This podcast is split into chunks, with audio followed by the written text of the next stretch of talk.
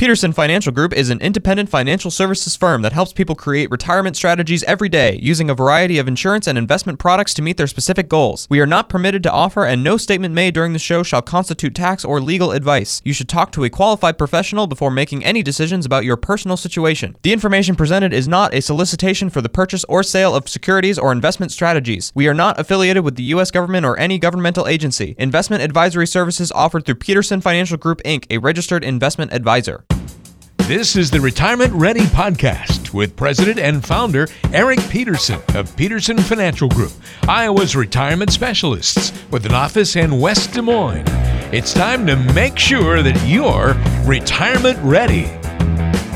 Saving is uh, it's a pretty it's, you know it's a it's a nice tool, right? The four oh one k, it's easy, it's painless, right? It's a pretty good way for us to do things. And hey, if nothing else, if at least if you're doing that, you're doing something better than doing nothing at all, right? Right, right. And that's why I tell people the four oh one k is a, a great accumulation tool.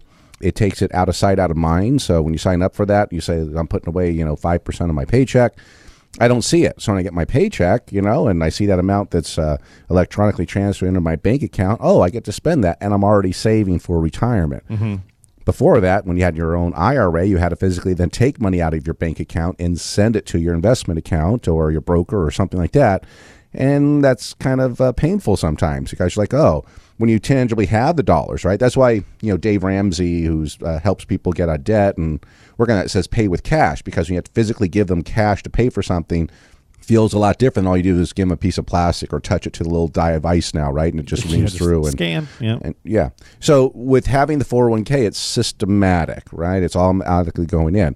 So they're great that way for accumulation. Also, it helps you do what's called dollar cost averaging, which is buying at different points in the market, because you get paid usually every, you know, most people it's every two weeks, some people it's monthly, you know, whatever it is. Um, that's when that money's going to go in for you. Okay, so let's say you get paid on the first and the fifteenth, and on the fifteenth, the market uh, had a terrible day. Let's say it was down, you know, five hundred points, something like that. Well, that's when you're buying in. Guess what? You're buying on sale.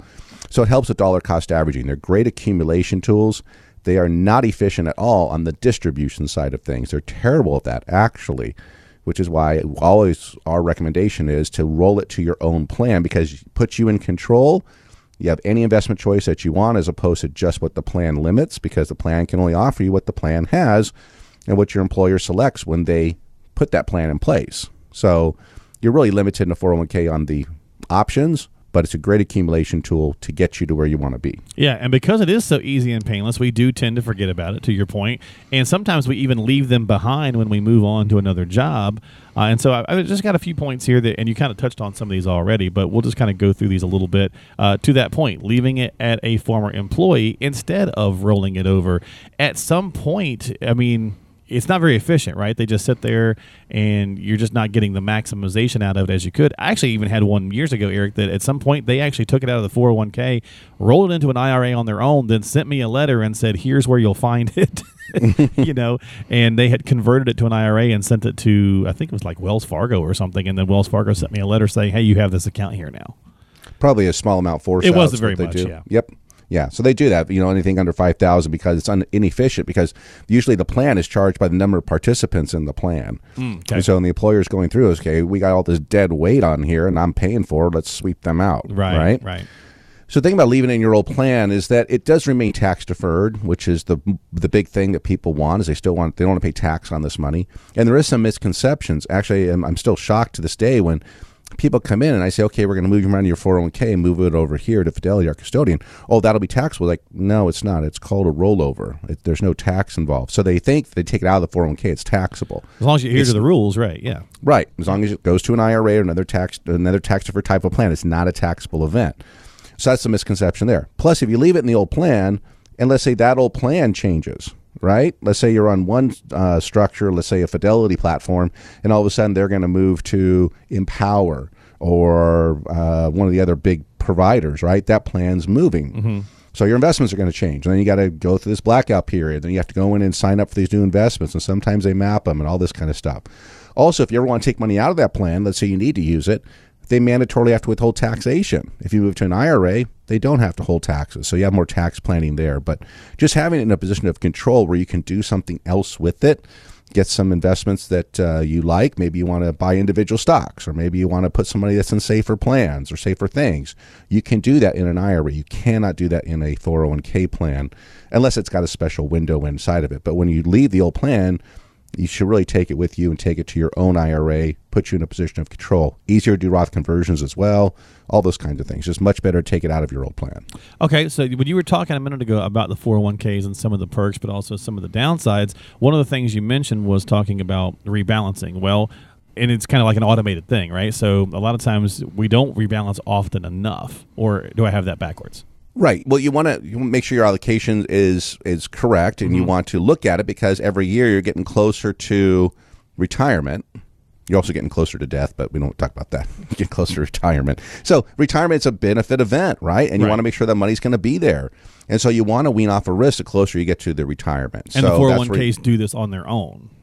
No, well, only some of the some of the models that you have, these things called target date funds. Right, right, okay. Right? Those are things that'll change. And and the target date funds came about because the plan sponsor, which is your employer, actually has a fiduciary responsibility, because as an ERISA plan falls under the fiduciary ruling, to educate you about those decisions. And a lot of them aren't doing that. Actually, almost none of them do. If they you know give you a plan when you sign up for the four oh one k, so okay, here's the four oh one k, you choose how much you want to put in, and then choose which investment you want. Right. right? Yeah. We've got sixty or seventy different options. Well, if people look at that, they typically gravitate towards looking at the rate of returns.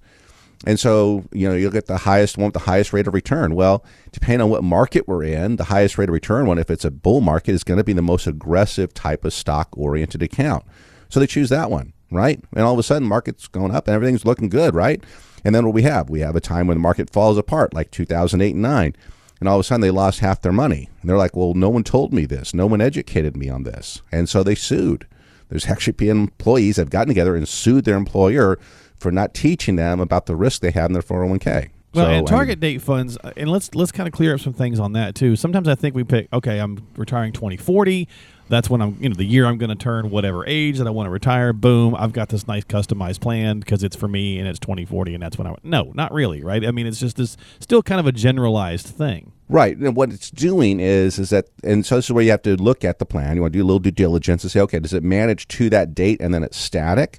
Or is it managed through that date to oh, also okay. wean off of the risk? So what it's doing is, is closer it gets to that date, it's just shifting from the stock funds to the bond funds. Okay, so, and then you also look, okay, at twenty forty, what is the projected mix supposed to be? It's supposed to be a fifty-fifty or sixty forty or forty-sixty, or what is it supposed to be at twenty forty? Yeah, I think that's the surprise, too. I think a lot of people think that target date funds, we hear that they're going to scale down the risk as we go closer to retirement, but it's not like it scales it down to zero. No, no, no. It's still going to have stock in there. So mm-hmm. the easiest way to look at it is if you're comparing two of them and say, okay, a target date fund that's a twenty twenty right now, what's its asset mix? Because that's somebody that actually did retire. Okay, so it's still going to have stocks in it because you still need growth in retirement. Right. And all it's going to be is a fund of funds. It's just a mixture of the same stuff that you have available to you on your own. Mm. But here's the rub is that people choose those, which is fine. We recommend that actually for people to choose that. But your contribution should not be the same as your balance. Because your contributions, if you think about this, you want that buying directly into the market. You actually want that to be more aggressive. Because when the market's down, you want to buy as much as you can. Right. Yeah. So this is educating, helping people understand the use of them. They're, they're they're tools, right? And again, the right tool can do the right job, but the wrong tool can do the wrong job. So just understand why you're using it. What's it work? What's it doing for you? What's its uh, makeup right now? What's its makeup supposed to go to? But it does help because it'll do it automatically. It'll adjust automatically for you. So if you're not a fan of rebalancing or you're not working with anyone, you know it'll do it for you. So that's where they can be helpful, but they can also give you maybe too much. You think you're protected, right? You think you're protected from market risk. I'm impervious to it because I got this target date fund. Well, yeah. no, yeah. it's still right. stocks. It's still stocks. Yeah. It's still bonds. They can still go down. Well, we're getting tight on time here. Let me ask you one, or just point out one more thing, which I think some people hopefully realize, but we assume sometimes that we're the client uh, in these four oh one k plans, and we're not. The employer, right? Our employer is really the client, right? Because to your point earlier, it's a collection of people. Correct. You're the participant. That's why they say the participant line, right. right? So they will only do what the plan allows them to do, which is set up by your employer. Now, the employer's rules can't be more uh, restrictive than the law allows. Um, of course. Or they can't, I'm sorry, less restrictive than the law allows. So they can't say, yeah, anyone can take out their money and not pay tax. Well, no, the, the law says you got to pay tax when you take the money out. So they can be more restrictive. And so restrictions I've seen is that, hey, you're able to, uh, you know, roll out at fifty-nine and a half. Typically, most plans allow you to do an in-service transfer, but some employers say, no, we're not going to allow that. And so okay. I've had a few. So they do have options. All right. They do have options. Yeah, yeah. The employer is the client. You are the participant. So the four oh one k company, and it's kind of harsh, just doesn't care about you. They kind of don't, because they care about the employer, because that's who their client is. But they, part of that function of that client relationship is to service the people that are in the plan, which means facilitate them with their distributions, their loans, their withdrawals, their rollovers, that kind of stuff. Gotcha. You've been listening to the Retirement Ready Podcast. If you have questions about what you've heard on today's podcast and would like to schedule a complimentary retirement readiness review with Eric Peterson and the team at Peterson Financial Group, call now. Five one five, two two six, one five zero zero is the number to dial. That's five one five, two two six, one five zero zero. They are Iowa's retirement specialists and standing by to help you achieve your financial and retirement goals. Want to ask a question online? Visit the team at ask eric peterson dot com.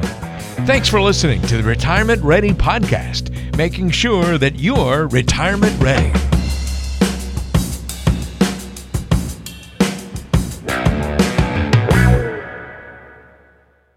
Did you know that Eric Peterson also has a radio show? Tune in to the Retirement Ready Radio Show, Sundays at noon on A M ten forty W H O. Peterson Financial Group is an independent financial services firm that helps people create retirement strategies every day, using a variety of insurance and investment products to meet their specific goals. We are not permitted to offer, and no statement made during this show shall constitute tax or legal advice. You should talk to a qualified professional before making any decisions about your personal situation. The information presented is not a solicitation for the purchase or sale of securities or investment strategies. We are not affiliated with the U S government or any governmental agency. Investing involves risk, including including the loss of principal. No investment strategy can guarantee a profit or protect against loss in periods of declining values. Any references to protection benefits or lifetime income generally refer to fixed insurance products, never securities or investment products. Insurance and annuity product guarantees are backed by the financial strength and claims-paying ability of the issuing insurance company. Investment advisory services offered through Peterson Financial Group, Incorporated, a registered investment advisor.